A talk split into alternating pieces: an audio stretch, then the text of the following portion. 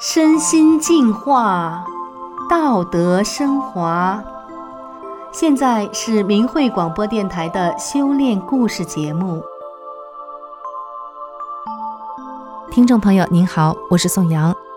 今天和大家分享的故事是正道经商的故事上集。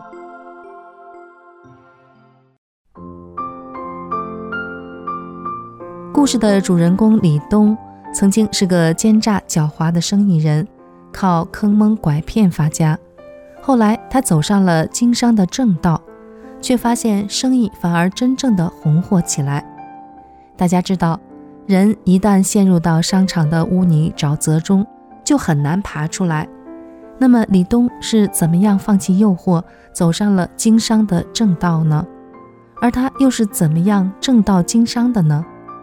让我们一起来听听他的故事。李东在三十多岁的时候做生意，一年就能赚三四十万元钱。三十年前，这个数在当地的县城能买十多处二手房。当时，李东因为受到了白猫论的影响，再加上没有心法的约束，所以赚钱是不择手段。举两个例子，就可以看出他当时的人品。有一次，李东提货的时候，付货人错把别人的货混在他的货里，李东不吱声，拿回家偷偷的卖了。还有一次，李东和一个同行老板有矛盾，李东整不过那个人，就耍手段写匿名信给商业部，诬告这个同行老板经营假冒伪劣产品。后来这个老板的店被查封了。一个亲戚评价李东说。你走过的地方草都不长。李东的妻子则说：“你这个人胆子太大，啥钱都敢赚，有原子弹都敢卖。”那时的李东还一直认为自己聪明有本事，赚钱容易。结果李东在生意场上拼来拼去，脾气越来越暴躁，病越来越多，身体垮了，近一米八的个子，体重不到一百斤，脸色土灰。三十多岁就成了药篓子。不过幸运的是，在一九九六年夏天，李东修炼了法轮大法，他顿开茅塞，明白了人生的真谛，明白了宇宙的特性就是真善忍。随后呢，李东的身体出现了初期修炼的调整状态，一个多月大量的便血。然而让人惊奇的是，李东越便血，气色越好。体重越增加，能吃能睡，这种大量便血的现象在李东身上一共出现了四次，每次都持续一两个月。在这之后，他所有的病一扫而光。李东认为这是科学永远都解释不了的现象。不过在修炼的初期，李东也一直在犹豫，他觉得自己视钱如命，争斗、怨恨、色欲、妒忌。强势显示，还有自我的心那么强烈，是个奸诈狡猾的奸商。自己能从这片沼泽里爬出去吗？能修炼成吗？在得大法前，李东经营的产品大多都是假冒伪劣的货物，价格低，赚取暴利。修炼大法之后，李东首先想到的就是要断掉假货源，正当的经商。那时的市场都一样。不卖假货就等于断了财路，这对生意人来说是致命的。但是这一步必须得迈出去呀！李东跟厂家打电话说：“我现在学练法轮功了，你们不要再发这种假冒产品了。”厂家不理解，业务员疑惑地说：“学啥功你也得吃饭呀，哪有和钱过不去的？”李东坚定地对厂家说。再发这样的货，我一件也不卖，都存在库里，你们来人处理。这一招很灵，假货渐渐的少了。李东的妻子不修炼，知道之后气得不行，就跟李东吵架。凭啥不卖？哪家不这样？你装什么高尚？你不卖，我卖。李东就耐心的用大法的法理劝妻子。妻子说：“你别说这个，我就认钱。”但是不管妻子怎么闹。李东是老板，厂家得听李东的。不卖假货之后，李东的生意反而更火了，收入一点儿也没少。而且村镇的头头会来订很多货，新开店的客户也一茬一茬的来。李东心里也踏实了，觉得自己像个修炼人样了。有一次，一个在政府部门工作的朋友和李东说：“以你现在的条件，完全可以花钱捐个官儿。”李东很惊讶：“捐官咋捐？”朋友说：“在咱们县郊区捐个名义副镇长，不是挺好吗？二十万块钱左右就能下来。”李东说：“我去当副镇长，生意不就黄了吗？”那人笑着说：“不用上班，名义的，开会的时候参加就行了。有了这个头衔呀，你可以买点地，过几年占地的时候转手一卖，啥钱都有了。如果李东要是不修炼，这可是赚钱的好路子。可是李东当时一点儿也没犹豫，就说：‘不用，我现在挺好的。’那人又说：‘你可以争取个人大政协代表头衔呀，这个不用花多少钱的。’”李东问：“那有啥用？”朋友说：“你是不懂，有了这个头衔就不一样了。工商、公安、税务不敢随便到店里来查。你看咱们县的某某公司老板不都是人大政协代表吗？这是靠山。要是在修炼前遇到这种事，李东会削尖脑袋去抢这把保护伞。可是现在他却想：修大法，我用得着这个吗？”这是人中的好处，是不正当手段得来的。我得明明白白的放下这些想法，用高标准要求自己。李东性子急，争斗心强，修炼前和妻子没少打架，每次都是妻子哭着回娘家。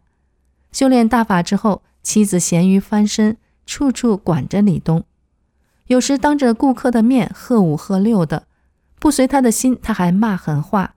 你学傻了，猪脑子呀！李东被弄得灰头土脸的，在店员面前一点儿也没有老板的尊严。经过不断的修炼心性，妻子再发脾气的时候，李东心态好多了，能笑着看着妻子，能找自己哪儿错了。有个顾客问李东：“大哥，我脾气暴，媳妇儿说我是驴，我怎么样才能做到像你那样呢？嫂子训你的时候。”我看你还能笑出来，其实我佩服的不是嫂子，是你，你才是汉子。李东去岳母家的时候，妻子的妹妹对他说：“看你被我姐管的，跟个小媳妇似的，真没出息。你就给他几巴掌，我在这看着，看他能把你咋的。”李东印象最深的是在店里妻子训他的时候，有的员工说：“老板你真行，要是我妈对我爸这样。”嘴巴子早糊上去了，惯他呢。李东笑了笑说：“哪能那样？打不还手，骂不还口，这是大法告诉我的。有一天你走进法轮大法修炼，就知道了。”二十年来，李东讲法轮功真相从来没有停过。他会利用一切机会去救有缘人。他认为，大法弟子就是应该无私地告诉别人真相。免得天灭中共的时候做中共的陪葬品，所以多年来，不管中共的镇压怎么猖狂，李东都没有停止过讲真相。凡是他认识的人见一个讲一个，有客户来联系业务，他先给客户讲真相和三退，就是退出中共的党团少先队组织，让他们记住法轮大法好，真善人好，将来会得福报。李东认为。客户就是不进货走了，也得是一个得救的生命。家人和亲戚都替李东担心，劝他说：“你在家练怎么都行，为什么非得出去讲呢？多危险呀！”有一次，一个亲戚特意告诉李东：“你得注意点儿。公安的一个朋友跟我说，你被盯上了。你店周围的小商贩，警察都用钱收买了。你干啥，人家都知道。”亲戚还语重心长地说。你生意好，别人都眼红；你要出事儿了，别人会笑话死你。现在赚钱多难呀，好好做你的生意吧。妻子也急了，说：“你见人就说，见人就说，万一进去家不完了吗？生意不完了吗？”在修炼前，李东每次去厂家进货的时候，几乎酒桌上都是无色不成席。李东也如鱼得水，他生意好，名声在外，也格外的招风。认识不认识的女人都会经常贴着李东套近乎，尤其是夏天，来进货的女老板和女店员，香风粉黛，红红绿绿的，在李东眼前晃来晃去。开单子的时候，有的贴得很近。李东心想：我现在是大法弟子了，一定要在这个复杂的环境里修出我这个高人来。不辜负师傅的期望。李东认识一个女老板，年轻漂亮，聪明能干。以前李东曾经帮过她。这个女老板几次打电话请李东吃饭，见面就哥呀哥呀的叫着。他说：“你脾气这么好，事业有成，以后就是我的亲哥哥。”李东给他讲大法真相，讲三退，他非常认可。按理说和异性接触。明白真相之后呢，就该就此打住了。可是这一次李东没有。后来这位女老板几次打电话请李东吃饭，李东都去了。不知不觉就有了感觉。李东感觉跟这位女老板在一起挺愉快的，唠唠嗑，看着他心里挺舒服。直到有一天，李东忽然警觉了，情的温柔绳索已经捆绑着他了，他已经在温水煮青蛙的锅里了。有一天，女老板跟李东说：“我老公有外遇了，我心里挺烦的。”说着，眼泪就掉下来了。李东劝她：“你修大法吧，这是人解脱的唯一办法。”女老板瞅着李东，说了一句石破天惊的话：“来世咱俩做夫妻吧。”李东一愣，马上说：“我修大法了，没有来世。”回答得很干脆。事后，李东心想。假如当时自己稍微犹豫，或者开玩笑点个头，就毁了自己，也毁了他，真是危险呀！再后来，女老板在打电话请李东吃饭的时候，李东都拒绝了。李东终于过了这一关。在往日，李东的色欲心像一棵大树，如今呢，只是一个牙签。但是李东觉得，就是牙签也得继续去除干净。要做一个真正的堂堂正正的修炼人。听众朋友，李东的故事上集讲完了，请您继续收听《正道经商的故事》下集。我是宋阳，感谢您的收听，我们下次再见。